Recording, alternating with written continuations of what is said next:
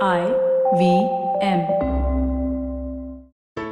There's a quick survey to fill out on ivmpodcast.com slash survey. It lets us know a little bit more about who's listening to us. And you know what? We're going to do a few prizes. So, I mean, like, we'll do a random drawing of like maybe 10 people and we'll send you all some swag. Remember, that's ivmpodcast.com slash survey where you can fill out the survey. It's story time. தான் யாருங்கிற நினைவே இல்லாம தனிமையில இருந்த ஒரு பெண்ணோட வாழ்க்கையில என்ன நடந்துச்சுன்னு இந்த கதையில பார்க்கலாம். இது வரைக்கும் நம்ம சேனலுக்கு சப்ஸ்கிரைப் பண்ணலைன்னா உடனே சப்ஸ்கிரைப் பண்ணி பக்கத்தில் இருக்கிற பெல் பட்டனை கிளிக் பண்ணுங்க. இந்த கதைகளை இப்போ நீங்கள் ஸ்டோரி டைம் தமிழ் யூடியூப் சேனல்லையும் ஐவிஎம் பாட்காஸ்ட் ஆப்லையும் மற்ற ஆடியோ தளங்களிலும் கேட்கலாம். ஸ்டோரி டைம் தமிழ் சேனலுக்காக உங்களுடன் ரவிசங்கர் பாலச்சந்திரன். ஒரு சின்ன விளம்பர இடைவேளைக்கு பிறகு கதையை கேட்கலாம்.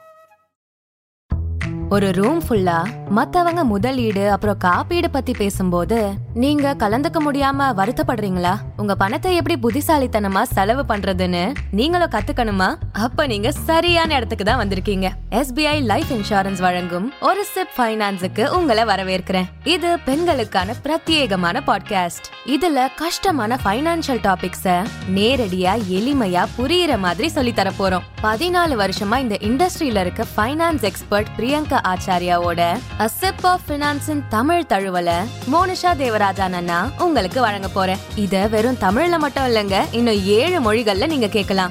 சோ எல்லா செவ்வாய்க்கிழமையும் ஒரு புது எபிசோட ஐவிஎம் பாட்காஸ்ட் நெட்வொர்க்லயும் எல்லா மேஜர் பாட்காஸ்ட் ஸ்ட்ரீமிங் பிளாட்ஃபார்ம்ஸ்லயும் கேட்டு மகிழுங்க.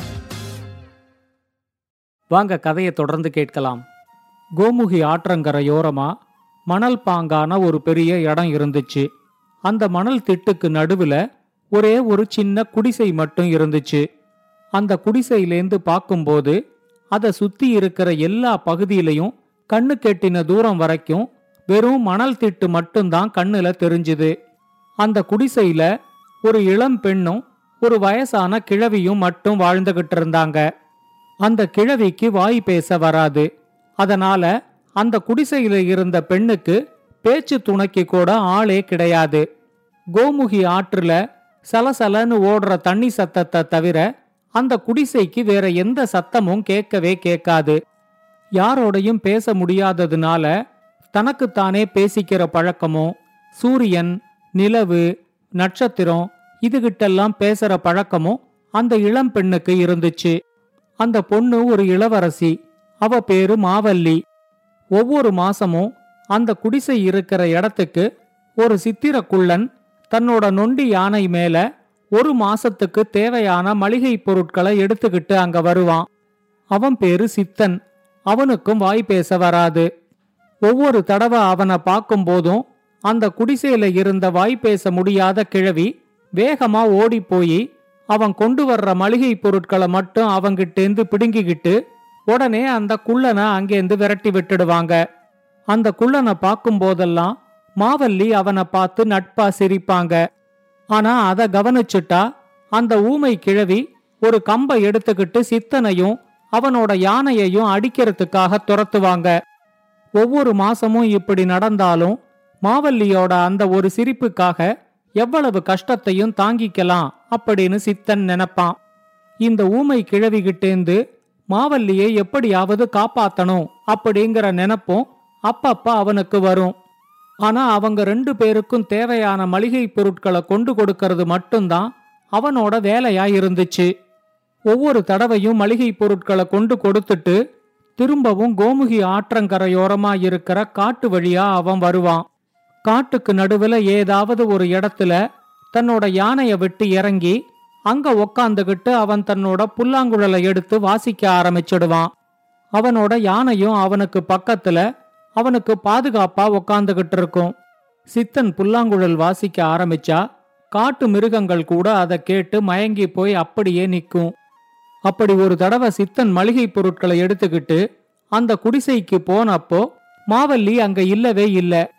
மளிகை பொருட்களை கிழவிகிட்ட கொடுத்துட்டு மாவல்லிய பத்தி அவன் விசாரிச்சப்போ வழக்கம் போல கிழவி ஒரு கம்பை எடுத்துக்கிட்டு அவனை அடிக்க வந்தாங்க. கிழவிகிட்டேந்து தப்பிச்சு தன்னோட யானை இருக்கிற இடத்துக்கு அவன் ஓடும்போது குடிசைக்கு பின்னாடி இருந்த இடத்துல மாவல்லி உக்காந்து அழுதுகிட்டு இருக்கிறத அவன் கவனிச்சான். சித்தன் ரொம்ப பதறி போய் நேர மாவல்லி கிட்ட போய் நீ அழாத நான் உன்னை காப்பாத்துவேன் அப்படின்னு மட்டும் சொல்லிட்டு தன்னோட யானை மேல ஏறி உக்காந்துகிட்டு அங்கேருந்து கிளம்பிட்டான். யானை மேல ஏறி உக்காந்து கிளம்பினதுக்கு அப்புறமும் அவனோட மனசு முழுக்க மாவல்லி கிட்ட தான் இருந்துச்சு. ஆனா இந்த தடவை யானை கோமுகி ஆற்றங்கரையோரமா இருக்கிற காட்டு வழியா போகாம வேற வழியா போனத சித்தன் கவனிக்கவே இல்ல. சாயந்தரம் பொழுது இருட்டுற நேரத்துக்கு அவனோட யானை ஒரு மலை அடிவாரத்துக்கு வந்து சேர்ந்துச்சு.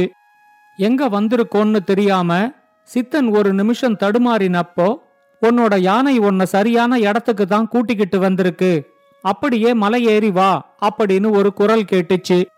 சித்தன் அந்த மலை சிகரத்தை நிமிர்ந்து பார்த்தப்போ அங்க இவன மாதிரியே இன்னொரு குள்ளன் நின்னுகிட்டு இருந்தான் மலை மேல ஏறி அந்த குள்ளன் இருக்கிற இடத்துக்கு சித்தன் வந்து சேர்ந்ததும் யானையிலேந்து இறங்கி அந்த குள்ளனை தொடர்ந்து நடக்க ஆரம்பிச்சான். அந்த குள்ளன் சித்தன் கிட்ட என் பேரு பச்சை காடான் என்னோட குகைக்கு வா அப்படின்னு சொல்லி அவனை தன்னோட குகைக்கு கூட்டிக்கிட்டு போனான். பச்சை காடான் சித்தன் கிட்ட உங்ககிட்ட எனக்கு பேச வேண்டியது நிறைய இருக்கு நான் முதல்ல உனக்கு பேசுற சக்தியை கொடுக்கறேன் அப்படின்னு சொல்லி தங்கிட்ட இருந்த ஒரு மந்திரக்கோலை எடுத்து சித்தனோட நாக்குல ஏதோ எழுதினான். அவன் அப்படி எழுதின உடனேயே சித்தனுக்கு பேசுறதுக்கான சக்தி வந்துடுச்சு. அவன் பச்சை காடானுக்கு தன்னோட நன்றிய சொன்னப்போ பச்சை காடான் அவங்கிட்ட நீ யாருங்கிறத இப்ப சொல்லு அப்படின்னு கேட்டான். சித்தனுக்கு தான் யாருங்கிறதே தெரியல. அவன் திரு திருன்னு முழிச்சதை பார்த்ததும் பச்சை காடான் அவங்கிட்ட நீ காலையிலேந்து பயணம் செஞ்சு ரொம்ப களைச்சு போயிருக்க. முதல்ல சாப்பிடு அப்புறம் பேசிக்கலாம் அப்படின்னு சொல்லி தன்னோட மந்திர சக்தியால சில குள்ளர்களை வரவழைச்சு சித்தனுக்கு உணவு பரிமாற சொன்னான். சித்தன் நல்லா சாப்பிட்டு முடிச்சதும் பச்சை காடான் அவங்கிட்ட மறுபடியும் இப்ப சொல்லு நீ யாரு? அப்படின்னு மறுபடியும் கேட்டான். பச்சை காடானோட குரல் கொஞ்சம் கரகரப்பா வித்தியாசமா இருந்துச்சு. இப்ப சித்தன் அவங்கிட்ட என்ன மன்னிச்சிடுங்க. நான் யாருங்கிறதே எனக்கு தெரியாது. அப்படின்னு சொன்னதும் பச்சை காடான் அவங்கிட்ட உன்னோட வாழ்க்கையில நடந்த ஏதாவது சம்பவத்தை நீ நினைவுபடுத்தி என்கிட்ட சொல்லு. அதை வச்சு நீ யாருங்கிறத என்னால கண்டுபிடிச்சிட முடியும். அப்படின்னு கேட்டான். இப்ப சித்தன் அவங்கிட்ட சொன்னான் நான் என்னோட குடும்பத்தோட ஊர் ஊரா போய்கிட்டு இருந்தேன். அப்ப ஒரு ஊர்ல ஒரு பெரிய அரண்மனை இருந்துச்சு. அந்த அரண்மனை வாசல்ல சில பேர் ராஜாவுக்கு வித்தை காட்டிக்கிட்டு இருந்தாங்க. நானும் அங்க நின்னு வித்தைகளை பார்த்துக்கிட்டு இருந்தேன். அப்ப ராஜா அந்த வித்தை காட்டுறவங்கள அரண்மனைக்குள்ள கூட்டிக்கிட்டு போனப்போ நானும் அவங்க கூட அரண்மனைக்குள்ள போயிட்டேன். வித்தைகள் எல்லாம் முடிஞ்சதுக்கு அப்புறம் ராஜா என்ன கூப்பிட்டு நீ யாரு? அப்படின்னு கேட்டாரு. ஊமையா இருந்ததுனால என்னால அவருக்கு பதில் சொல்ல முடியல. அங்க வித்தை காட்டினவங்களும் இந்த பையன் யாருன்னு எங்களுக்கு தெரியாது அப்படின்னு சொல்லிட்டு போயிட்டாங்க. நான் எங்க போறதுன்னு தெரியாம முழிச்சுக்கிட்டு நின்னப்போ அந்த ராஜா என்கிட்ட சொன்னாரு நீ இந்த அரண்மனையிலேயே தங்கி இருக்கலாம். அரண்மனையில இருக்கிற ஒரு நொண்டி யானைய நான் உன்னோட பயன்பாட்டுக்கு கொடுத்துடுறேன். ஒவ்வொரு மாசமும் அரண்மனையிலேருந்து மளிகை பொருட்களை எடுத்துக்கிட்டு போய் நான் சொல்ற இடத்துல கொடுத்துட்டு வர்றது மட்டும்தான் உன்னோட வேலை. அங்க இருக்கிறவங்க யாரு என்னன்னு தெரிஞ்சுக்க நீ முயற்சி செய்யக்கூடாது அப்படின்னு சொன்னாரு. நான் கடந்த ஆறு வருஷமா இந்த வேலைய செஞ்சுக்கிட்டு இருந்தாலும் அந்த குடிசையில இருக்கிறது இளவரசி மாவல்லின்னு கண்டுபிடிச்சிட்டேன் அப்படின்னு சொன்னான். இப்ப பச்சை காடான் அவங்கிட்ட கண்டுபிடிச்சது மட்டும் இல்லாம நான் உன்னை காப்பாத்துவேன் அப்படின்னு அந்த இளவரசிக்கு நீ இன்னைக்கு வாக்கு வேற கொடுத்துட்டு வந்திருக்க போல இருக்கு அப்படின்னு கேட்டான். அது இவனுக்கு எப்படி தெரிஞ்சுது? அப்படின்னு சித்தன் யோசிச்சுக்கிட்டு இருக்கும்போதே பச்சை காடான் அவங்கிட்ட கேட்டான் மூலிகை மருந்தோட கட்டுப்பாடுல இருக்கிறதுனால தான் யாருங்கிறதே தெரியாம இளவரசி மாவல்லி அந்த குடிசையில இருந்துகிட்டு இருக்காங்க. நீ நிஜமாவே இளவரசிய காப்பாத்துறதுக்கு தயாரா இருக்கியா? அப்படின்னு கேட்டான். சித்தன் இப்ப அவங்கிட்ட என்னோட உயிரை கொடுத்தாவது நான் இளவரசிய காப்பாத்துவேன் அப்படின்னு சொன்னதும் இளவரசி மாவல்லிய பத்தி பச்சை காடான் சொல்ல ஆரம்பிச்சான்.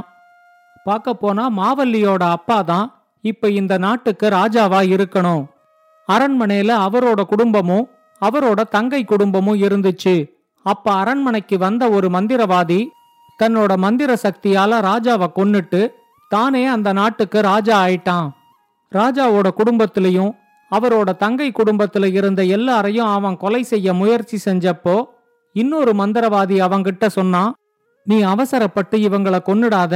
இந்த குடும்பத்துல இருக்கிற யாரோ ஒருத்தருக்கும் உனக்கும் ஒரே நாள்ல சாவு வரும் அப்படின்னு இருக்கு. அதனால இந்த குடும்பத்துல இருக்கிறவங்கள கொல்றதுக்கு பதிலா அவங்கள மூலிகை மருந்தோட கட்டுப்பாட்டுல வை அப்படின்னு சொன்னான். மந்திரவாதியும் அந்த குடும்பத்துல இருந்த எல்லாரையும் மூலிகை மருந்தோட கட்டுப்பாட்டுல வச்சான். அவங்க எல்லாரும் தன்னோட சுய உருவை இழந்து வேற வேற நாட்டுல வேற வேற ஊர்ல சுத்திக்கிட்டு இருக்காங்க. மூலிகை மருந்தோட கட்டுப்பாட்டுல இருக்கிற இளவரசியும் தன்னோட சுய நினைவை இழந்து தான் யாருன்னே தெரியாம இங்க இருந்துகிட்டு இருக்காங்க. அவங்க தப்பிச்சு போயிடாம இருக்கிறதுக்கு தான் வாய் பேச முடியாத ஒரு கிழவிய அவளுக்கு பாதுகாப்பா அந்த மந்திரவாதி இங்க வச்சிருக்கான். உனக்கு வாய் பேச வராதுன்னு தெரிஞ்சுதான் உங்கிட்ட மளிகை பொருட்களையும் கொடுத்து அனுப்பிக்கிட்டு இருக்கான் அப்படின்னு சொன்னான். இப்ப சித்தன் அவங்கிட்ட இவ்வளவு தகவல்கள் உனக்கு தெரியுது அப்ப நான் யாருங்கிறதும் உனக்கு தெரிஞ்சிருக்குமே அப்படின்னு கேட்டான். இப்ப பச்சை காடான் அவங்கிட்ட சொன்னான் நீ யாருங்கிறது எனக்கு தெரியும். இப்போதைக்கு நான் உனக்கு பேசுற சக்தியை கொடுத்துட்டேன். நீ யாருன்னு உனக்கு எப்ப தெரியணுமோ அப்ப உனக்கு தன்னால அது தெரியும் அப்படின்னு சொன்னான். சித்தன் கொஞ்சம் யோசிச்சு இந்த மூலிகை மருந்தோட கட்டுப்பாட்டிலேந்து இளவரசிய எப்படி காப்பாத்தணும்? அப்படின்னு கேட்டான். இப்ப பச்சை காடான் அவங்கிட்ட இளவரசிய விடுவிக்கிறதுக்கு நமக்கு சில ஆயுதங்கள் தேவை. அந்த ஆயுதங்கள் எல்லாமே சிவப்பு ஏரிக்கு அடியில பாதுகாப்பா இருக்கு அந்த ஆயுதங்களை நீ எடுக்கணும்னா அதுக்கு சில விலையும் கொடுக்கற மாதிரி இருக்கும். அதுக்கு நீ தயாரா இருக்கியா? அப்படின்னு கேட்டான். உடனே சித்தன் அவங்கிட்ட என்னோட உயிரை விலையா கொடுக்கறதா இருந்தா கூட நான் அதுக்கு தயாரா இருக்கேன் அப்படின்னு சொன்னதும் பச்சை காடான் அந்த ஆயுதங்களை எப்படி எடுக்கணும்? அப்படின்னு சொல்ல ஆரம்பிச்சான். இந்த கதையோட தொடர்ச்சியை அடுத்த பகுதியில் கேட்கலாம். இந்த கதையை பற்றின உங்களோட கருத்துக்களை ஸ்டோரி டைம் தமிழ் யூடியூப் சேனல்லையும் பாட்காஸ்ட்லையும் பின்னூட்டத்தில் கமெண்ட்ஸாக பதிவு பண்ணுங்க. இது மாதிரி பல பாட்காஸ்டுகளை கேட்க ஐவிஎம் பாட்காஸ்ட் டாட் காம் இணையதளத்துக்கு வாங்க. இல்லை ஐவிஎம் பாட்காஸ்ட் ஆப்பை டவுன்லோட் பண்ணுங்கள்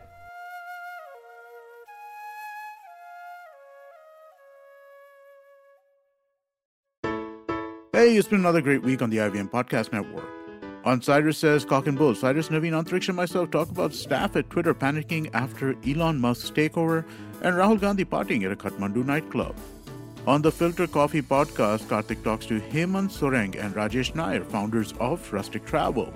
It's an ice cream, news cream kind of day at Simplified. The hosts have a fun chat about all things ice cream. On All Things Policy, the Takshashila folk analyze 73 years of China's PLA Navy. And on the Life Manifesto, Zarina shares an important lesson about friendship with the story of Genghis Khan and his falcon. Do follow us on social media. We're IVM Podcast on Twitter, Facebook, Instagram, and LinkedIn. And remember, if you're following this show or any of our other shows for that matter, please do tell a friend. Word of mouth is one of our biggest, biggest, most helpful things you could do for us. We'd really appreciate that. And also, don't forget to rate us on any of the platforms you're listening on. And you can also check us out on YouTube. Go check out ivmpodcast.com slash YouTube. You get a list of all of our YouTube channels there. We're also doing a small listener survey to better understand how you respond to our shows and the advertising on the network. We would really appreciate it if you could spare a few minutes to fill it out. It's at ivmpodcast.com slash survey. This really helps us build better shows for you. And finally, we'd like to thank our sponsors for this week, SBI Life Insurance, India Water Portal, and Jupiter, a digital banking app.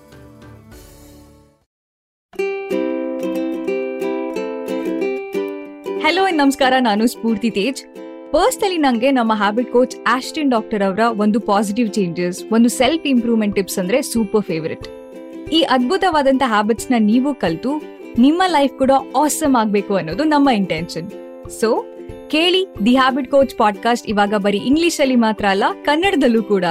The habit coach Kannada podcast ಪ್ರತಿ ಸೋಮವಾರ ಹಾಗೂ ಗುರುವಾರ I V IVM network ಅಲ್ಲಿ.